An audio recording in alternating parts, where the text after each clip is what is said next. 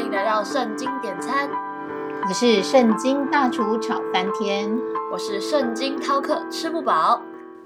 大厨，我只要想到大卫对抗菲利士军队中的加特战士歌利亚，我就觉得他实在是太勇敢了。那个歌利亚可是足足有三公尺高诶，当时扫罗跟以色列人都怕他。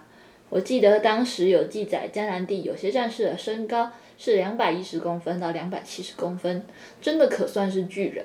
而当大卫当时还只是个孩子，但面对眼前应战的巨人，居然可以做到全然不害怕，完全依靠神而得胜，这真的是让我太佩服了。是啊，在古希腊时期，两军对决的时候，有的时候会各选出一名最厉害的战士，用两个人搏斗的方式来决定双方的胜负，以节省军力。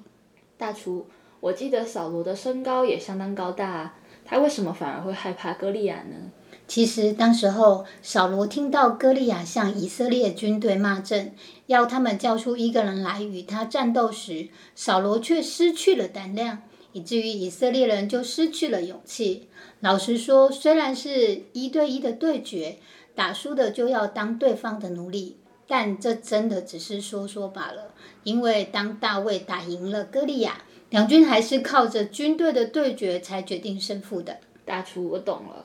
所以当歌利亚这样的人出来辱骂以色列军队时，以色列却不派出一个人与之对决，这也是一个很丢脸的事。我们今天就来说一说大卫大战歌利亚的故事吧。开始上菜喽！萨姆耳记上十七章四十到五十三节，他手中拿杖，又在溪中挑选了五块光滑石子，放在袋里，就是牧人带的囊里。手中拿着甩石的机弦，就去迎那非利士人。非利士人也渐渐的迎着大卫来，拿盾牌的走在前头。非利士人观看，见了大卫，就藐视他。因为他年轻，面色光红，容貌俊美，菲利士人对大卫说：“你拿杖到我这里来吧，我岂是狗呢？”菲利士人就指着自己的神咒诅大卫。菲利士人又对大卫说：“来吧，我将你的肉给空中的飞鸟、田野的走兽吃。”大卫对菲利士人说：“你来攻击我是靠着刀枪和铜戟，我来攻击你是靠着万军之耶和华的名。”就是你所怒骂带领以色列军队的神，今日耶和华必将你交在我手里，我必杀你，斩你的头，又将非利士军兵的尸首给空中的飞鸟、地上的野兽吃，使普天下的人都知道以色列中有神，又使这众人知道耶和华使人得胜，不是用刀用枪，因为征战的胜败全在乎耶和华，他必将你们交在我手里。菲利士人起身，迎着大卫前来。大卫急忙迎着菲利士人往战场跑去。大卫用手从囊中掏出一块石子来，用机弦甩去，打中菲利士人的额，石子进入额内，他就扑倒，面伏于地。这样，大卫用机弦甩石，胜了那菲利士人，打死他。大卫手中却没有刀。大卫跑去站在菲利士人身旁，将他的刀从鞘中拔出来，杀死他。割了他的头，菲利士众人看见他们讨战的勇士死了，就都逃跑。以色列人和犹太人便起身呐喊，追赶菲利士人，直到加特和以格伦的城门。被杀的菲利士人倒在沙拉因的路上，直到加特和以格伦。以色列人追赶菲利士人回来，就夺了他们的营盘。这个故事是说呢，大卫到了以色列的军营，正好听见歌利亚的挑战。而决心接受挑战。其实当时以色列人彼此说：“这上来的人，你看见了吗？他上来是要向以色列人骂阵。若有能杀他的，王必赏赐他大财，将自己的女儿给他为妻，并在以色列人中免他富家纳粮当差。”大卫问站在旁边的人说：“有人杀这非利士人，除掉以色列人的羞辱，怎样待他呢？”这位受割礼的菲利斯人是谁呢？竟敢向永生神军队骂阵吗？百姓照先前的话回答他说：“有人能杀这菲利士人，必如此如此待他。”当时像大卫这样一个小孩子，不断的问来问去，所以引起了扫罗的注意。而大卫之所以会多次的询问，则很可能是因为他觉得怀疑，因为他不能理解这样子大的赏赐，还有这样简单又正确的工作，为什么没有人去做呢？大厨，我懂了。大卫他当时刚到军营，所以他的想法单单的只是他不能理解，为何以色列军队会对对战敌军的骂阵，不敢直接迎敌。我想起来，在这故事中。大卫有提到自己在牧羊时胜过野兽的事情，只是他认为自己可以胜过野兽，不是因为自己骁勇善战，而是因着上帝的保护。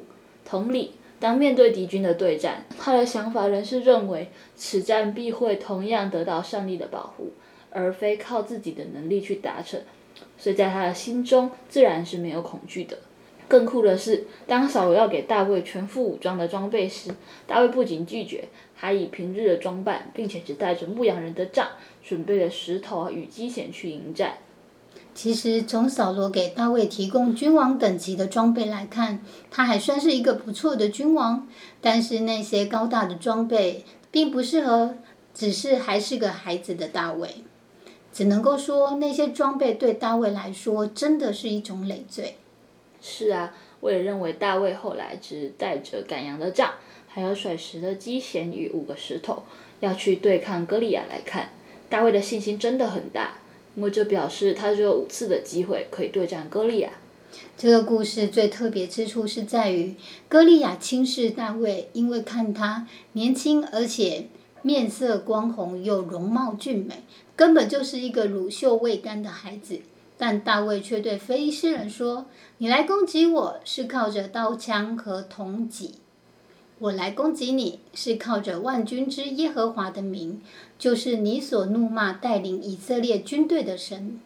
今日耶和华必将你交在我手里，我必杀你，斩你的头，又将非利士军兵的尸首给空中的飞鸟、地上的野兽吃。”使普天下的人都知道以色列中有神，又使这众人都知道耶和华使人得胜，不是用刀用枪，因为战争胜败全在乎耶和华，他必将你们交在我们手里。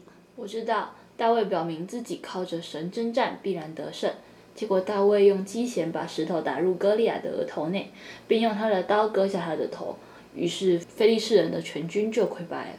老实说，很多人在看这个故事的时候，其实都忽略了，在这个对战当中，其实大卫是赢得非常有技巧的。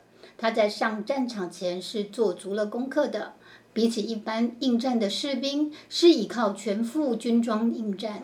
大卫则是研究了歌利亚的武装上的弱点，仅仅只有在前额，所以一定要用剑或甩石一类的武器才能命中。由此可见，他是有花头脑去思考战略的。我总算明白了，大卫之所以能战胜歌利亚，除了因为他深信自己能够得胜是因为神的帮助之外，但他也知道，若自己想要得到神的帮助，那则要奠定自己具有一定能力的基础根基。但是我们人往往在训练自己能力的同时，又会失去平衡，而过于偏重自己的能力培养，或是只依赖自己的能力，而忽略了神的帮助。而另一种极端，则又是只偏重上帝的帮助，却自己什么努力也都不去做。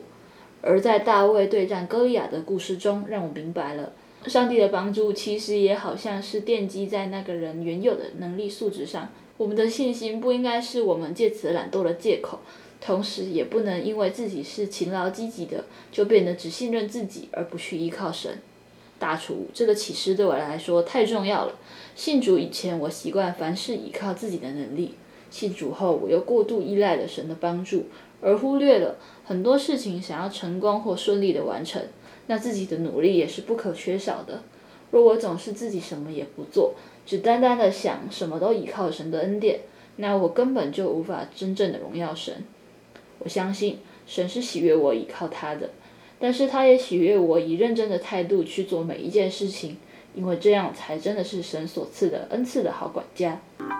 若你喜欢我们的节目，记得订阅、追踪、圣经点餐与按赞或留言给我们哦。记得锁定圣经点餐，一起来找圣经大厨点餐哦。我们下回见啦，拜拜，拜拜。